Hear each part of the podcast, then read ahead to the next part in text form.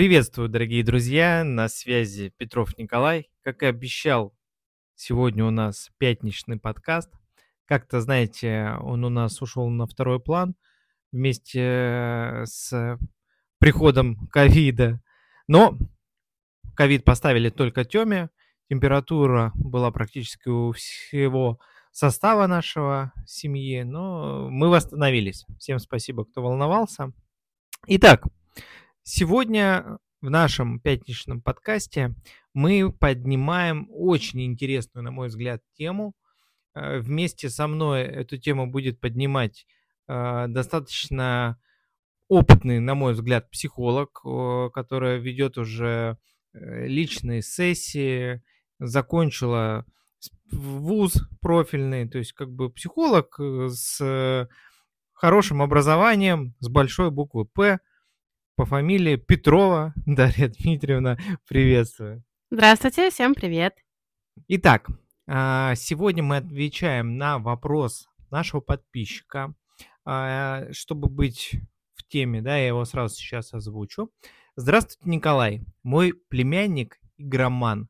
Играет на деньги и берет микрозаймы под большие проценты. Получился долг более 500 тысяч рублей.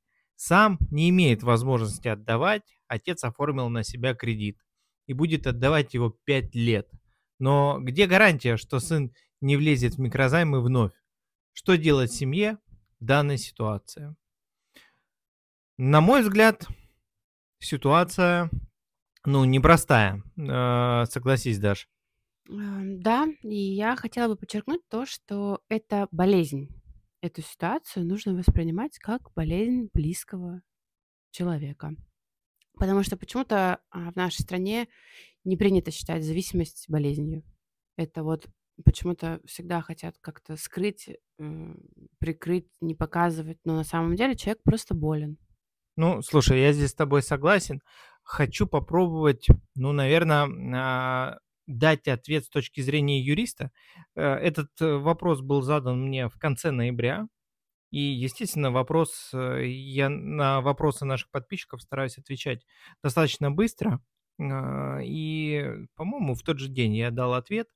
И ответ у меня был следующий, да, что если вопрос с микрозаймами уже закрыт, а, ну, исходя из э, вопроса, вопрос с микрозаймами закрыт, да, то есть отец пошел и э, взял на себя деньги, э, такую приличную сумму, да, полмиллиона рублей и направил на погашение задолженности сына. А, пять лет будет папа отдавать этот долг э, за сына.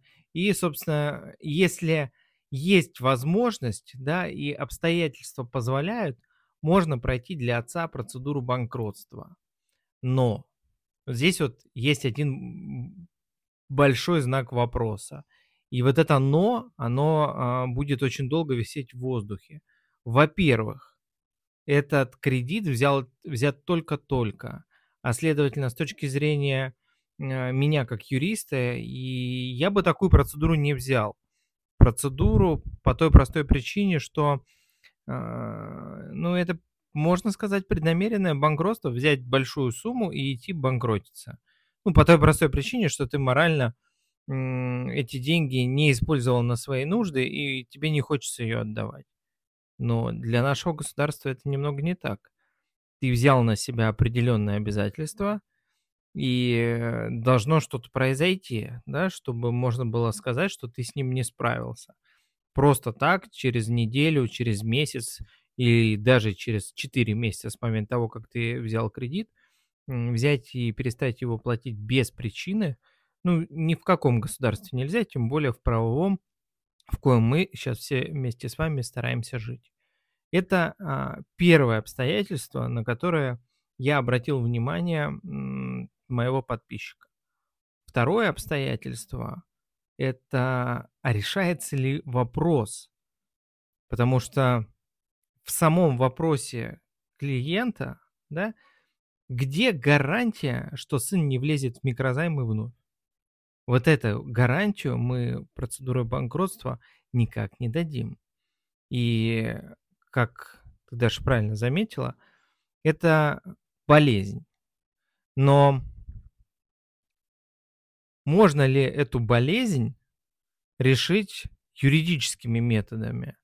Мне кажется, есть у нас, э, такая возможность, а именно вот, э, статья 30 Гражданского кодекса, она дает нам, э, юридически возможность ограничивать человека, да, и не давать ему возможность совершать какие-либо сделки. Но решает ли это проблему в целом семьи? Да, он же может потом забрать там паспорт другого члена семьи, на него оформить микрозайм. Что-то здесь, мне кажется, глубже. Как ты считаешь? Ты знаешь, я вообще в целом считаю, что твоя работа, она очень тесно всегда связана с судьбами людей. Ну, вот именно процедура банкротства, это, наверное, одна из тех процедур, которая как бы всегда происходит почему-то. И вот это почему-то, это всегда вопрос э, психологии. Он всегда вот э, связан с тем, что у людей что-то случилось. И это конкретном, в конкретном этом вопросе, да, про игромана, про алкогольные зависимости, про наркотические зависимости. Это действительно болезнь. И здесь, знаете, мне кажется, почему, ну, папа пошел, э, взял кредит, закрыл. А, опять-таки чувство вины, ну, за сына, что как бы вот такой вот сын. Не э, так воспитал? ну, наверное, что, типа, а, у нас же как, ну, мы, мы всегда воспринимаем, типа, успехи или неуспехи детей на свой счет. Мгм. И поэтому очень часто а, вообще, в принципе, вот в- возникает вопрос о том, то, что, что я сделал не так, что у меня такие дети. А, ну, что я сделал не так? То есть Да. И, соответственно, да, и, соответственно, решать этот вопрос тоже необходимо мне. И это вот в психологии есть такой вопрос э, сепарации. То есть, когда взрослый ребенок отделяется от родителя. Или не Или отделяется. не отделяется, да. То есть взрослый, а, а взрослый это когда? Когда ты можешь сам себя обеспечивать, когда ты можешь сам решать свои проблемы. А банкротство это решение проблем. То есть у тебя есть проблема, ты ее решаешь. Ну вот видишь, Да. подожди, а, сейчас, сейчас мне пишет не одна из сторон, да, это не папа мне пишет, это пишет э, не сам м, сын, который набрал микрозаймов, пишет родственник о том, что в семье происходит такая ситуация. А, Обычно, когда ко мне приходят клиенты говорят, э, что вот у моего знакомого, это, знаете, как к врачу приходят и говорят, а у моего знакомого там-то, там-то прыщик вскочил, вы не знаете, чем бы ему его мазать? Нет, это не у меня, что вы. Но среди тех, кто ко мне приходит, такой ситуации нет. Как правило, приходят ко мне те, у кого действительно болит. Но в данном случае решать-то юридически мы будем вопрос с отцом или и с отцом, и с сыном, да, но у них не болит, они не ищут решения проблемы, а болит у третьего человека. И я в таких случаях говорю, а знаете, мы если будем вдвоем с вами сейчас решать проблему третьего человека, то, скорее всего, он ничему не научится. Он опять вернется в ту точку, с которой начал. Вот в чем я вижу проблему. А чего ты решил, что кто-то хочет чему-то кого-то научить? Тут же вопрос в том, то, что есть третий человек, который не может переносить страдания своей семьи. Отец не пойдет, потому что для отца это э, личная трагедия. Он, как и многие, воспринимают там банкротство как э, какую-то процедуру не решения накопившихся проблем, да, финансовых, а такую личную какую-то глубокую травму за то, что вот он опять-таки, он не смог. Не сын, а он. А сын, вообще, мне кажется, даже, наверное, ну, ни сном, ни духом про то, что его какие-то проблемы решают. Да он, возможно, и не ощущает никаких проблем. Он поставил и сейчас дальше э, ждет возможности, когда он сможет новые микрозаймы брать. Вот и все. У него-то проблем нет. Но в психиатрии, психологии, да, вот я, э, у меня образование такое смежное, я клинический психолог, существует такое понятие, как то, что если человек стал опасен для окружающих, то его, ну, должны бы поместить на принудительное лечение. Это, собственно говоря, то, что мы с тобой, ну, без, э, микрофонов обсуждали про вот эту статью. Э, точно такое же есть и в юриспруденции, да, что, ну, человек, если он стал опасен для, там, окружающих и причиняет им вред, э, его тоже, э, можно там лишить каких-то прав. Давай прочитаем.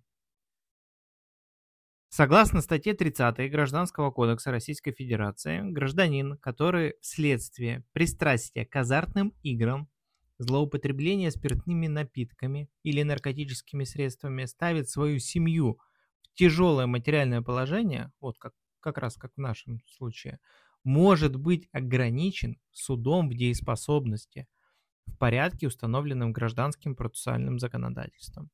Итак, то есть, э, условно, если в семье есть такая ситуация, то можно подать иск о признании недееспособным данного гражданина, то есть ограничить его дееспособность в судебном порядке. И в На статье, что родители никогда, скорее всего, не пойдут. конечно, конечно, не пойдут, потому что это еще больше как-то признать свою ошибку, что ты не так воспитал. И еще и ты сам же являешься инициатором афиширования этой ситуации и получения еще и судебного решения по данному факту. Вообще, вот этот вот момент афиширования, признания финансовых проблем, еще каких-то проблем, вот это вот бич и проблема в нашей стране. Потому что на самом деле очень многие вещи, они достаточно просто купируются, решаются. А, Есть финансовые проблемы, ты подходишь под процедуру, классно, получи эту условно, ну, услугу от государства. Мгм. А, Есть проблемы с ребенком, да, вот в Америке как часто применяется какое-то ограничение дееспособности, там, даже если вспомнить там ту же самую Бритни Спирс, да, которая долго находилась под э, опекой отца. И у них это как-то достаточно просто все, то есть нету такого отношения к этому, как э, к чему-то ужасному. Так случилось, это все решение проблем. Ну да, кстати, тогда же Бритни Спирс э, действительно показывали, как она уезжает э, условно в дурку на машине, прям это все снимали. Нет А, такого понятия дурка. ну ладно.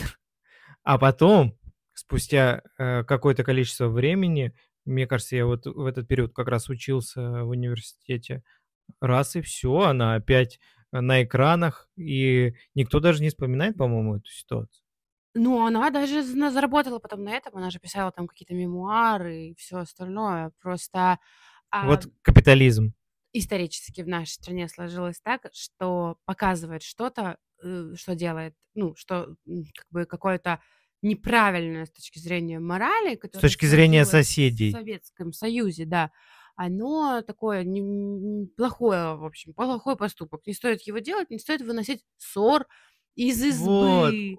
И молодец. откуда все эти установки? Они на самом деле идут из 30-х годов, когда было очень-очень опасно а, высовываться, потому что мог приехать воронок за тобой, ты мог сказать что-то, да, откуда опять-таки выражение «и у стен есть уши». Мгм, да. Это все было, кстати, вот это конкретное выражение было придумано а, из высоток.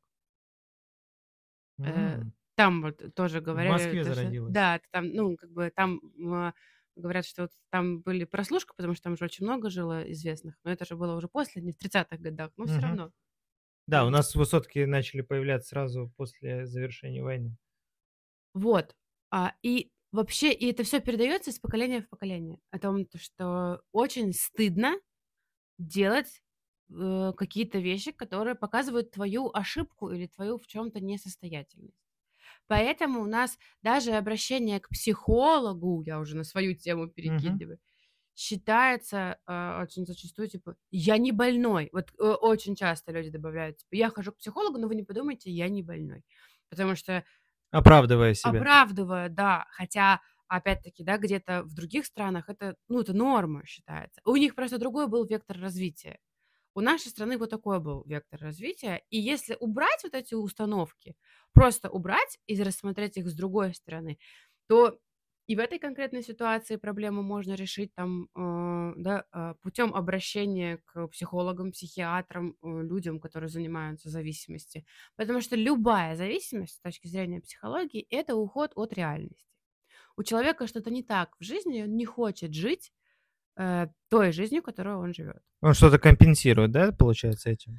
Ну, он не компенсирует, скорее, он просто проживает это там, где, ну, условно, он ставит свою жизнь на паузу и живет там, где более ярко, более интересно, может быть, более спокойно. Э, например, вот когда люди взахлеб смотрят сериалы, вот прям один закончили, второй начали, и они утром ждут вечера, чтобы посмотреть сериал, это тоже тревожный звонок. Это, как правило, э, куда-то э, либо очень высокая тревожность у человека, либо точно так же он уходит от реальности в своей жизни, что-то не так. И вот это что-то не так, это лечится, но только если человек сам это признает и сам хочет это вылечить. А вот тут вот э, как раз-таки история про то, что человек сам не видит проблемы. Но А может быть, э, тебя перебью, он, может быть, и не успевает ее увидеть. Вот я тебе как раз за кадром говорил, что а, если дать этому человеку, да, этому сыну немножко повариться в этой ситуации, да, а, ему попишут там коллекторы или еще кто-то, может быть, тогда он поймет, что нет, ставить чужие, а, условно, деньги, деньги микрозаймов на них играть, и потом непонятно, какой результат у меня будет, это неправильно. За такими ошибками пойдут такие-то последствия. И дальше он больше не будет это делать.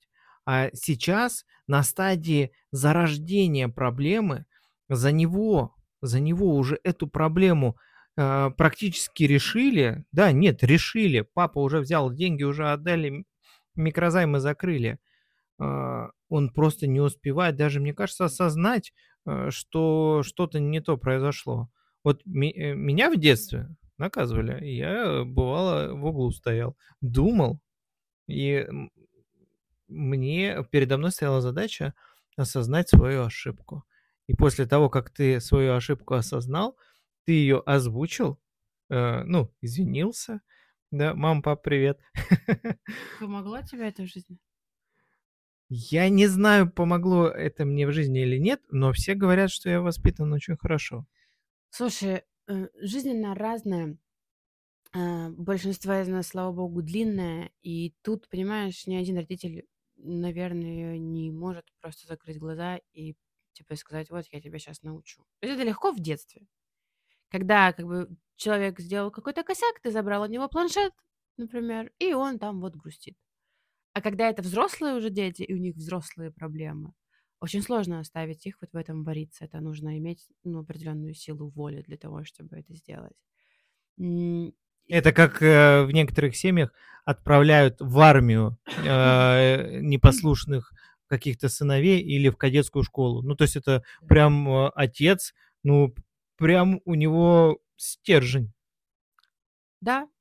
Э, Здесь на самом деле очень хочется узнать, наверное, глубже про семью, про ситуацию, потому что, ну, там, наверное, не все так просто. И здесь мы не можем судить и говорить, кто прав, кто виноват. Мы можем просто рассудить о том, то, что чисто э, если мы, во-первых, не стоит у нас задача научить, к нам не пришли и не сказали, а вот как нам научить?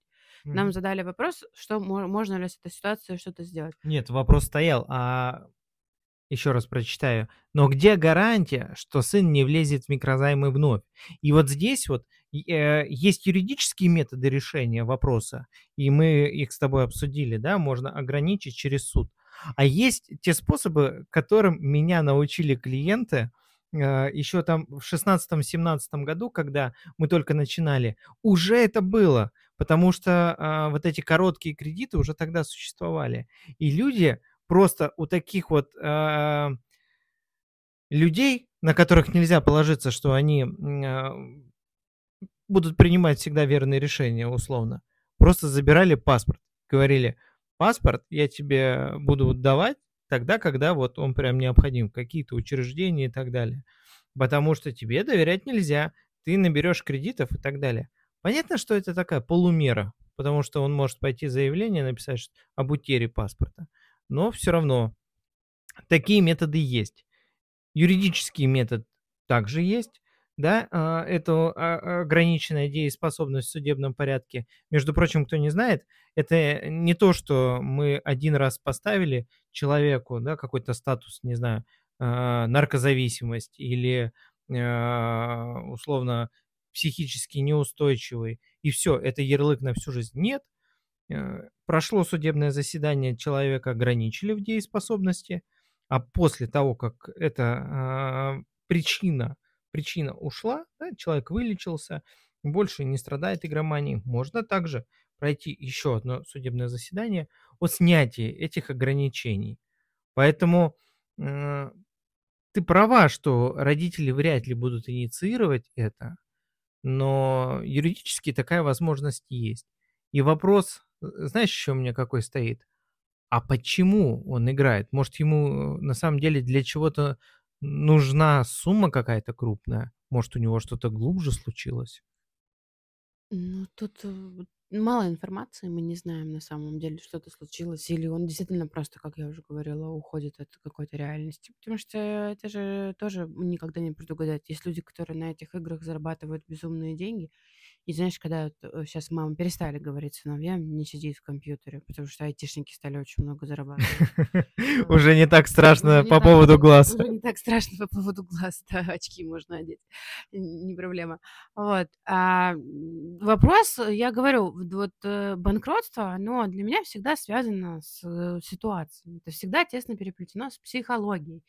Потому что, прошу прощения, очень много э, таких сопротивлений. Мне кажется, даже на самом деле развод не так сильно вот, травмирующий, как вот эту процедуру. Потому что здесь нужно признать, что ты где-то допустил ошибку.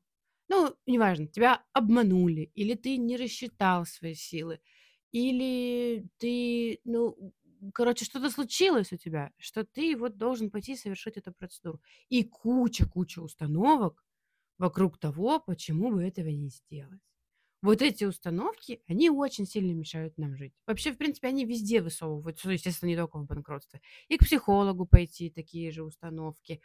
И вот это постоянно крутится вокруг вот этих вот мыслей. И точно так же у папы у этого сто процентов было. Ну, я сейчас уже, конечно, предсказанием занимаюсь, но я думаю, раз он это сделал, и раз он решил вопрос сам, значит, есть э, ощущение, что виноват он. А сестра, вот э, папы, наверное, я так понимаю, что там э, речь про племянника, она смотрит со стороны и переживает, и тревожится за семью, потому что, ну, непонятно, что будет дальше. А вдруг он действительно опять наберет огромное количество кредитов. Здесь нужно решать с двух сторон. Я бы решала здесь и юридическими методами, и все-таки э, отправила бы человека куда-то на лечение. Слушай, ну я тоже на консультациях стараюсь решать вопросы в комплексе. То есть э, наша задача на встрече понять, решается ли причина, по которой вы к нам пришли. Долги, как правило, это все следствие. А можно ли решить причину? Именно поэтому мы проводим достаточно длительные встречи, чтобы выяснить причину, потому что если мы не устраним причину, а будем устранять только последствия, да, вот эти вот кредиты и так далее, ну, вновь можно прийти, и тогда, э, ну, не решается тот вопрос, за которым, э, с, с которым ко мне пришли. А следовательно, ну, люди не будут довольны, э, получив ту услугу, которая не помогла в действительности. Ну, это знаешь, как э, мамы, вот есть мамы, которые кричат на детей. И там по жопе, например, дают периодически. И они накручивают себя еще больше себя винят в том, что они это делают. По факту мама очень устала. У мамы нет ресурса, у мамы нет э, внутри у самой ничего, и у нее реакция вот такая просто уже раздражение. Не потому что она не любит детей, она очень сильно любит детей. Зачастую такие мамы очень, правда, ну, если это нормальная семья, да, мы говорим как бы про адекватности какую-то. Но они просто устали, у них нет ресурса, они не могут по-другому реагировать.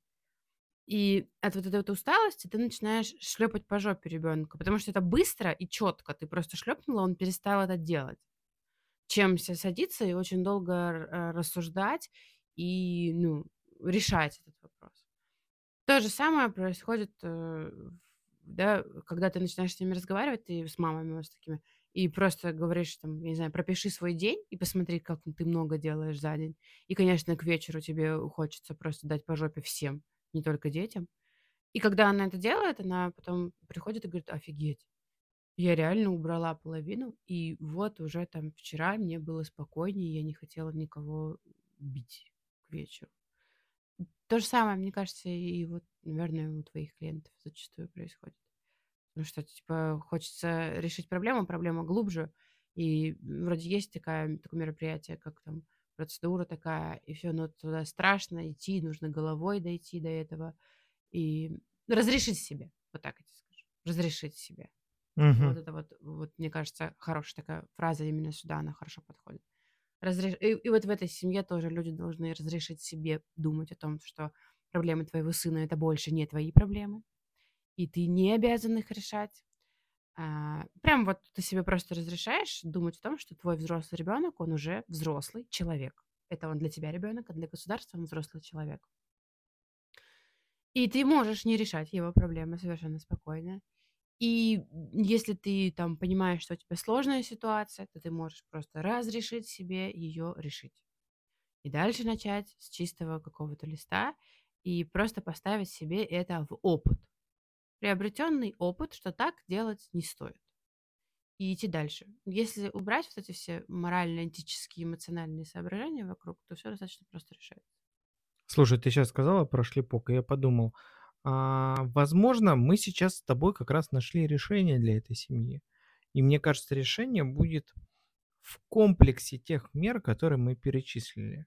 Начать действительно стоит вот с этой топорной, топорного решения в форме паспорта.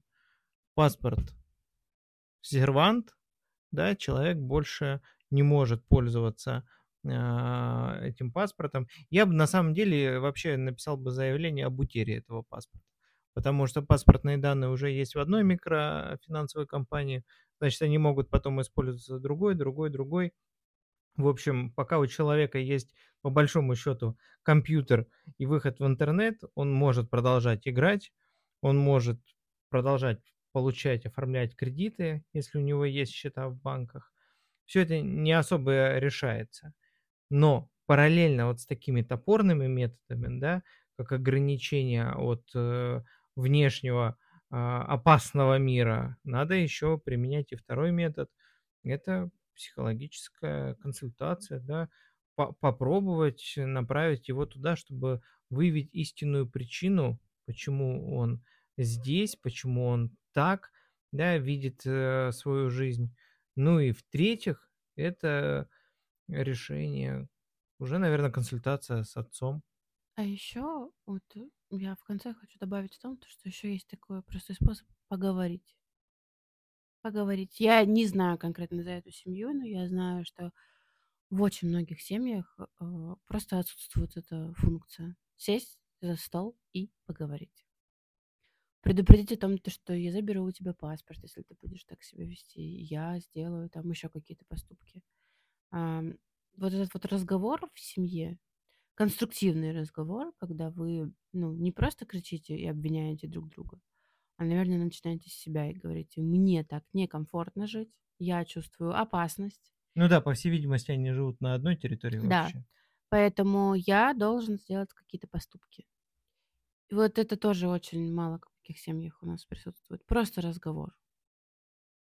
Да, друзья, вот с Дашей абсолютно согласен. А, Нельзя замалчивать проблему. Если мы замалчиваем проблему и пытаемся вот так вот ее решать, а, не сообща, ну, проблема а, не решается. Вот человек, который мне задал этот вопрос, спасибо вам большое, спасибо большое, что разрешили его использовать в нашем сегодняшнем подкасте. Но мне кажется, мы помогли только вот этому человеку узнали вариативность э, данной ситуации. Но решить проблему можно только путем разговора внутри семьи, выявления истинных причин, ну и далее совместное принятие решения. Возможно, а, банкротство для отца и сейчас и не требуется никоим образом, но совершить какие-то э, вследствие договоренности превентивные меры, чтобы больше микрозаймы э, на игры не оформлялись, я думаю, что должно помочь. Поэтому, друзья, заканчивая наш подкаст, как и обещали, уложились в 30 минут, мы хотим пожелать вам финансового благополучия, спокойствия, чтобы меньше было вот таких вот проблем, а, за кото в которые нас втягивают, я бы так, наверно, сказал, чтобы всё было в наших руках. Ну и если в ваших руках есть возможность стать чуточку свободнее, ну, не бойтесь, делайте. Разрешите себе. Разрешите себе. Спасибо, друзья. Всего доброго. С вами был Петров Николай и Петрова Дарья. Всего доброго.